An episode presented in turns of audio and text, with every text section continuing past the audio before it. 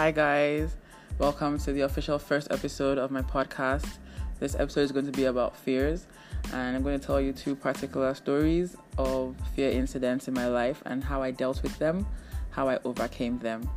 So, the first one happened about 10 years ago when I was in first year. I know you're like, what? Yeah, don't worry about it. I'm not that uh, old. I'm not that old. Anyways, um, so I wanted to join the choir. I joined this church and I just joined the choir. So I talked to one of my friends that was already in the choir and she told me when practice would be. So the bus unfortunately does not come at exactly the time. So the choir practice was by six o'clock, but the bus either came like five forty or six ten or five fifty and six twenty, something like that. So I got to I took the later one for whatever reason, so I, I got to the practice late. Um, when I arrived at church, I snuck up the stairs. I looked into the auditorium and I saw that the rehearsals had already begun. I the thought of entering just caused me to have a serious panic attack. I could not do it for the life of me. I was like, "What, Mirabelle? What? No!" It was just going to be impossible because two things. I was still a very, very, very shy person. So I had like a fear of people because I stuttered, plus my shyness you know, it was a lethal combo.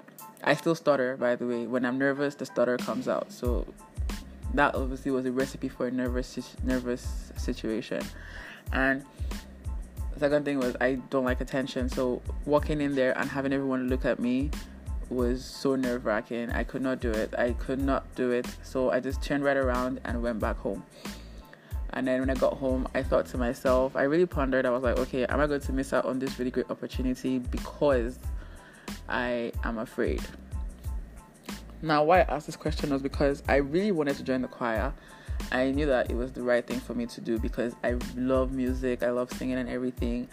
And looking back on it, it was one of the most fun times I had in my university time. You know, I made friends from there. I learned a lot. I got to lead some songs.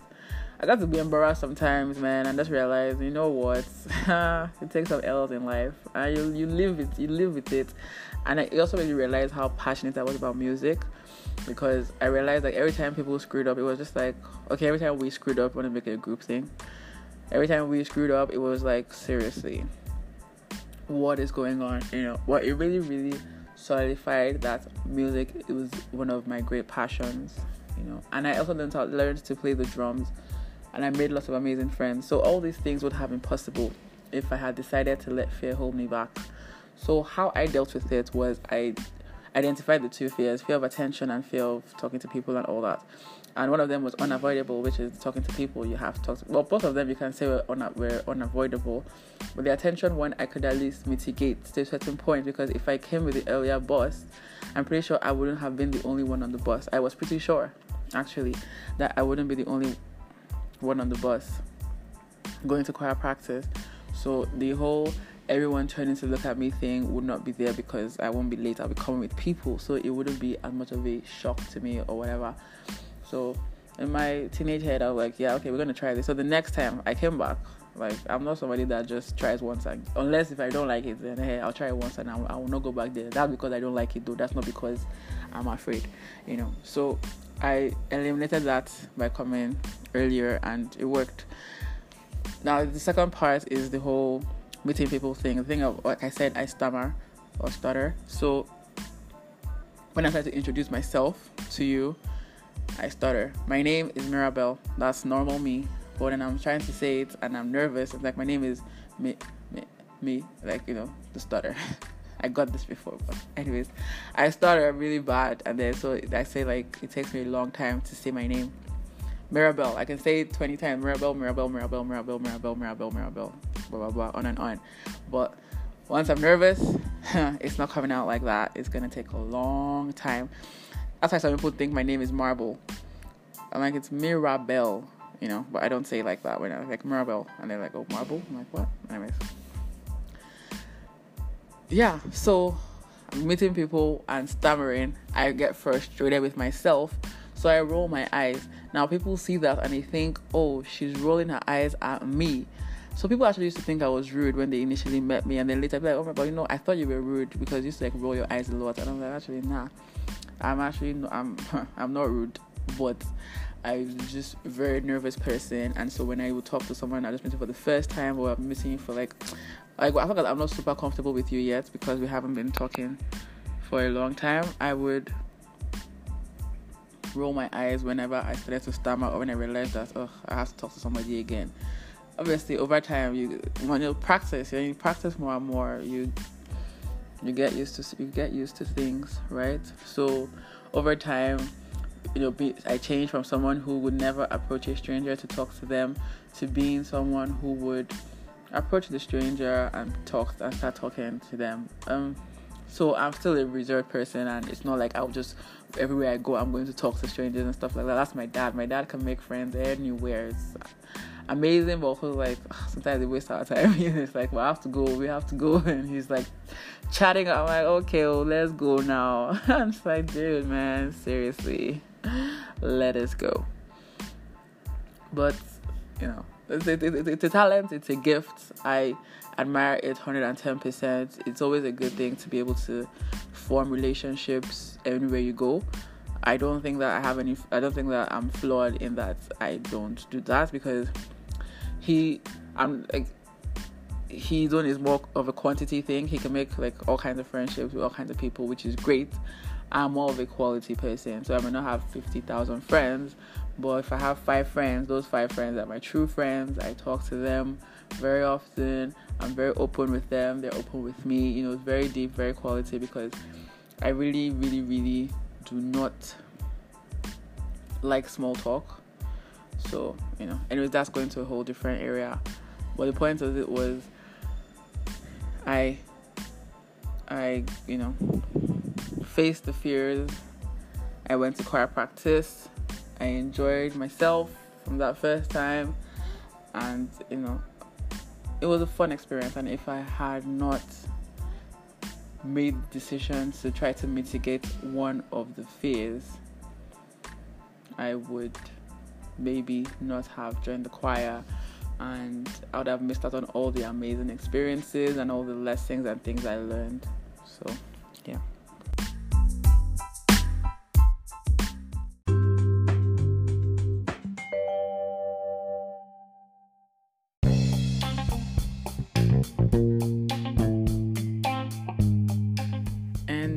for story number two. Story number two is not really a story, it's more like general update on my life for the past four or five years. So, when I finished university undergrad in 2014, I moved to a new city. I went to go to live with one of my family members and his wife and family. And I was looking for a job that was like meant to be the hot city of where engineers find jobs. I studied engineering, electrical engineering, BT Dubs. It's not impressive to me just because it's not really what I wanted to do. But the thing is, I didn't know what I wanted to do at the time. So it's okay. I'm grateful for engineering because it gave me an analytical mind and it helped my critical thinking.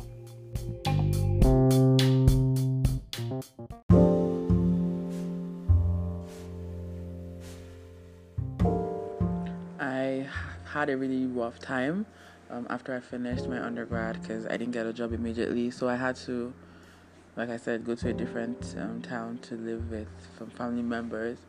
Um, it was an okay time. It was not the best time for me just because I was I had to be dependent on other people and I was still dependent on my parents. Yes, I was young, but at the same time, I had finished university, and what people do after university is get jobs and become independent that wasn't happening for me and it was you know depressing at first i was still having faith and having hope that you know something would happen. Um, but over, as time continued to pass that hope started to wane and yeah it just got darker and darker. I well the person i was staying with my uncle advised me to apply to college which i did. I applied to three different schools. I got into two. I ended up going to one. I studied health, safety, and environmental compliance. It was really interesting and I enjoyed it. I really wanted to. I'd have loved to get a job in that field and whatnot. So that was when the real depression hit. That was 2016. You know, so this is. I've been out of school for at this point almost two full years, and I still hadn't had a proper job. I I hadn't had a job at that point, um, and it was really really demoralizing because after I finished university, I was unwilling to take any kind of like minimum wage job because I believed I deserved better than that. Not because of an entitlement uh, mentality, but simply because I worked really hard for my degree. It's, I'm not, like I said, I don't like engineering. I studied really hard. I worked really hard to earn that degree. Those like jobs are for students or for older people. They are not really jobs that can sustain somebody that wants to be able to live by themselves and take care of themselves. And to me, I felt like at that time, I felt like taking that job meant giving up, meant it meant that I was not good enough for the jobs that I wanted, and I couldn't just say that. You know, it was really, really hard for me. So when I finished my postgraduate degree, looking for work for months, nothing was forthcoming. So I finally broke down and started applying for customer service jobs. Um, I got one, minimum wage, you know, and it was like 40 minutes, no, 45 minutes drive from where I was staying. So I was staying with my aunt and their fam and her family. So it was a 45 minute drive from their house, and it was like 2 to 11 or 2 to 10 or 1.30 to 10 it was an afternoon to night shift basically. It was not a day shift. So i would come back be exhausted. Everybody wakes up early so they wake me up because i'm a light sleeper. I wake up super early then i try to force myself to sleep for a couple more hours before i wake up to you know go through to get ready to go to work. So I really couldn't do much. But the only good thing about my schedule was I was able to go for interviews because I had the mornings free. I hated that job. Oh my gosh. The first day I got there, it was so busy. I answered like 80 something calls. And during my first break, I texted my friends. I was like, I hate this job. Like I already knew I hated the job. Even from before, like from before I got in, I knew I was gonna like it because once again, I'm an introvert. I do not get energy from spending a lot of time interacting with a lot of people. I really don't. So having a job where you have to interact with strangers for the whole time, oh my gosh, draining, very very draining. So it really drained me. and it got me depressed because obviously like i said to me getting that kind of job just meant that like i was pretty much a failure like i had failed and everything because also let's for more context i was in canada. In canada for you to be able to get permanent residence there's a certain level of job that you need to have. So part of the reason i didn't want to take those jobs besides the pay and the fact that it's below my skill level is also the fact that it does not qualify you sorry, it doesn't count as work experience towards getting permanent residence. So it's just it was like a almost a pointless job. Doing things that I got some money, so I didn't have to depend on my parents since I was already living with somebody, and that's the only thing. Anyways, I tried to talk to my friends about it, but like, they just wouldn't understand because one of them she got a job after six months, and like there's no way you would understand being unemployed for over a year going back to school and still not getting a job. You can empathize a little bit, but you just won't have the words to say because you have not really been there. And I appreciate her. She really tried. She really tried, but she just could not fully understand what I was going through. And I felt like at that time I started pushing people away because I was just like nobody really understands what I'm going through because at that time most of my friends had jobs. Um, yeah, of my friends had jobs. They had like good jobs too that were in their fields that were a little, a little bit tasking, a little bit you know challenging and whatnot. And so it's not in as much as they say don't compare and whatnot. It's always easier said than done. I did not want to compare, but you know you just have to. It was just the thoughts come at you randomly. You just be like, hmm, you know, see how much better her life is than mine, and stuff like that. not how much better, but it's like I want that. You know, like you you want to like t- one thing that has been a desire of mine that I have still not accomplished till today is to live alone. I've always wanted to live alone. People are like, "Oh no, it's not." I'm like, "No, like if you have a problem with being by yourself, then that is your problem." I actually really like being by myself. That's why I know that if I live alone, it'll be the best.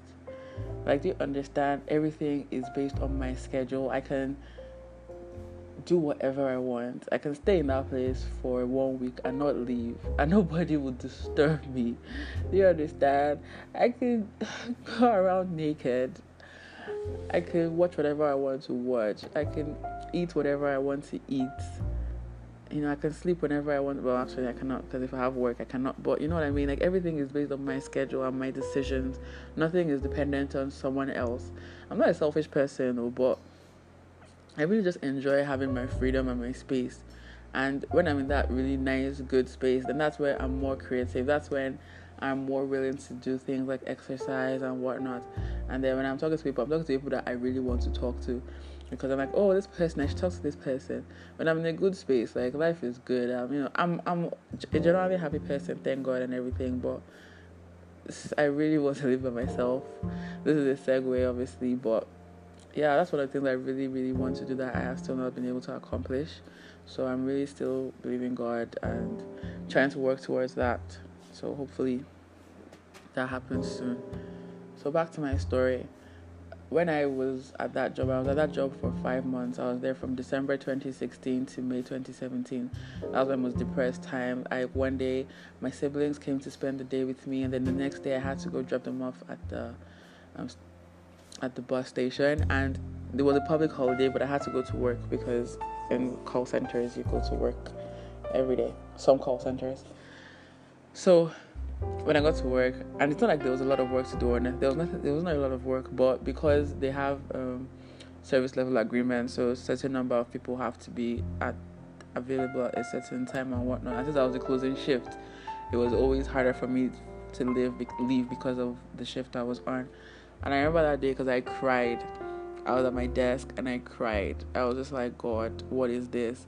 And you know, I wasn't getting like interviews, like as many interviews as I would have liked. So I wasn't. It wasn't really a good time for me, honestly speaking. It definitely made me doubt myself. I doubted like, am I actually good enough? Am I actually smart? Am I actually do I actually have things to offer? Because I felt like if I had things to offer, then someone would give me a chance you know. But if nobody sees anything that I have to offer, then maybe I have nothing to offer. It's a whole thing, and I struggled with it. Obviously, it's like insecurities, right? Like people don't realize how hard unemployment hits. Unemployment is one of the leading causes of depression, and it really, really affects people in ways that I don't think we really examine or really think about. Because once you get a job, you're like, oh, thank God I got a job. Okay, and you move on. Like, you don't even try to process how you were feeling when you're looking for a job. And me, I'm a very emotional person. So when something is happening, I'm really feeling it. And you know, I really have to like question. I really ponder and think about it, and like wonder what is going on and stuff like that. And I'm a Christian, so like I would pray, like God, what is happening? Why is this happening? You know, I don't understand what's going on here. And also, once again, like so many things because I don't want to give my whole life story, but once again, to, to get the permanent residence, right, that's the only way you can stay in Canada um, long term. So I'd already been in Canada for like eight years at this point, and my work permit that I had was going to expire 2017, um, June or July or August basically it's gonna expire summer of 2017 so i was pretty much like okay well this is it this is it this is it. I've failed and i'm going to go back to nigeria and then i didn't want to come back to nigeria. I really did not. So i was like oh god you know this is what's happening. I was kind of gearing myself up for that like oh this is what's happening. So it's happening. But like my dad um like around March or so, he was, well, not before March, he was um, telling me to apply for master's program. Like my father understood the struggles. He empathized with me. He felt bad that you know I was having such a hard time, and he never blamed me for the fact that I couldn't get a job. So and he was never like oh no he was like yeah it's not like you're not good or talented it's just you know you're maybe the way you're coming across to people is not the most you know like not everybody has that thing or whatever but he was very supportive so he's he pretty much begged me like there's no other way to put it he begged me he said please i know you're tired just try one more time apply for masters i had applied for masters before and when i finished university first time I didn't get in, and I was fine with that because I actually like I did not want to go back to school. I really didn't like school. I'm still not a school person. Like I'm not. Oh, you must go to school to PhD level. I'm not that kind of person. If bachelor's degree is all you want to do, do it. If you want to go to college, do it. I don't care. To me, those things don't matter. Like if that's what you need to if that's what you need to get to where you're going, that's fine. But if you're just doing it for status, like that's like I, I, I don't care about things like that. It does not move me. But back to my story. So I got into the masters. Woohoo! May I found out in May. I was in Nigeria when I found when found out. So I showed my parents. I like at least some good news for them and for everybody for me too. So I was really happy and excited because I was at a really good school, and so that was pretty much what helped me get over the whole depression situation. Well, that first of all, it was the fact that I was just trying to like, okay, get my head in the right space of the negative. Like I was preparing myself for Nigeria, so I was trying to get my head like, let it not be like I was dragged kicking and screaming to Nigeria. Let it just be like, I accepted. You know, like stages of grief, basically, stages of grief, and I eventually came to accept that. Like, okay, this was happening, and then so when I got in and everything, I was really happy. I was like, okay, I get to stay for at least an extra year, and hopefully something would happen. And because with the masters, you can get permanent residence, you don't have to have work experience. So I was like, great. Anyways, this story doesn't end with me saying I have permanent residence. No, I'm in Nigeria, so obviously not. I'm in Nigeria doing NYSC. That's a whole nother conversation. But what I have to say is that when sorry, I lost my train of thought. What I have to say is unemployment is wow, a huge confidence killer. It's a huge confidence killer, a huge self esteem killer, a huge demoralizer that people don't realize and I feel like more people should talk about this and more people should I don't know do something not like not I mean not do something but I feel like I don't know. I feel like unemployed people really need help, emotional help, not financial help, because it's really, really hard if you're constantly looking for work and you're getting rejected. Constant rejection is not good for anybody. It's not a healthy thing, and I don't think it's something that we should just gloss over without analyzing the impact it's having on our lives. Because you never know what is what's happening until later. You just realize you have like no confidence. Like even if you eventually end up getting a job and stuff and they give you like a responsibility you just realize like you don't actually feel like you deserve it that's not my case me i what happened was after i was it after my master's or before? I don't I can't really remember, but I know that sometime between 2016 and 2018, I realized that you know what, I'm actually a very competent person. I'm actually really, really like good worker, smart worker. Tell me what to do, I'll do it. I'm not like a yes man or anything like that, but like if you tell me this is what this is what we're supposed to do, I'll be able to come up with something that would be a solution to the problem you have given me I'm not the smartest person in any room by any means because there's always going to be someone better than you. And once you accept that, I feel like your life will be so much easier. So I don't come to be like, oh my gosh, I'm the best. Uh, no, I shall know that I'm not the worst. or the second is the worst. I'm not the best, I'm not the worst. I do good work. And people that I've worked with, they always recognize that. They always acknowledge the fact that, wow, Mirabelle, you're actually really impressive, you're amazing, and all kind of things. But it's just like people don't want to give me a chance because I don't know why. And quite frankly, I don't care. It's all their losses. I believe that this was the path I was supposed to follow anyway. So I'm not really um, that disappointed anymore. Before I was really disappointed because you know every time I don't I wouldn't get a job. Like you know how many ah there was one interview I remember it very well. I think it was, I remember very well, and I'm thinking it was 2015, 2015 summer. 2015 summer, and this interview was with an amazing engineering company and I was like, if wow, for me to get this interview, I, I just felt like, oh my god, there's no way that I'll get this interview and this will be my job.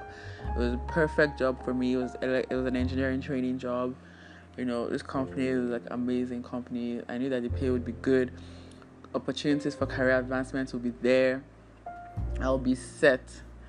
So I got to the interview. Everything went well. Even the one of I got interviewed by two people. One of them even wrote like good answer on one of my responses and everything. So I was really feeling optimistic about it.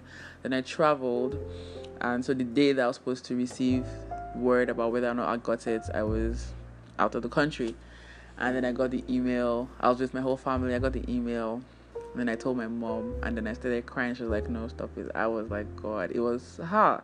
That I think that was when I finally broke. That was when it was like there is no hope because I had been getting lots of interviews and wow, it was it felt really hopeless. Like so when when somebody talks about unemployment, like I'm I'm not even the only one that went through this. I have a friend that we've had like similar experience. I have friends actually that we've had similar kind of experiences with unemployment and underemployment, and it's just it really is not funny. We've all struggled. Like we've all struggled. We're all still struggling because the memory is still there. You still feel like I was not good enough. Like what, you know. So it's really crazy, but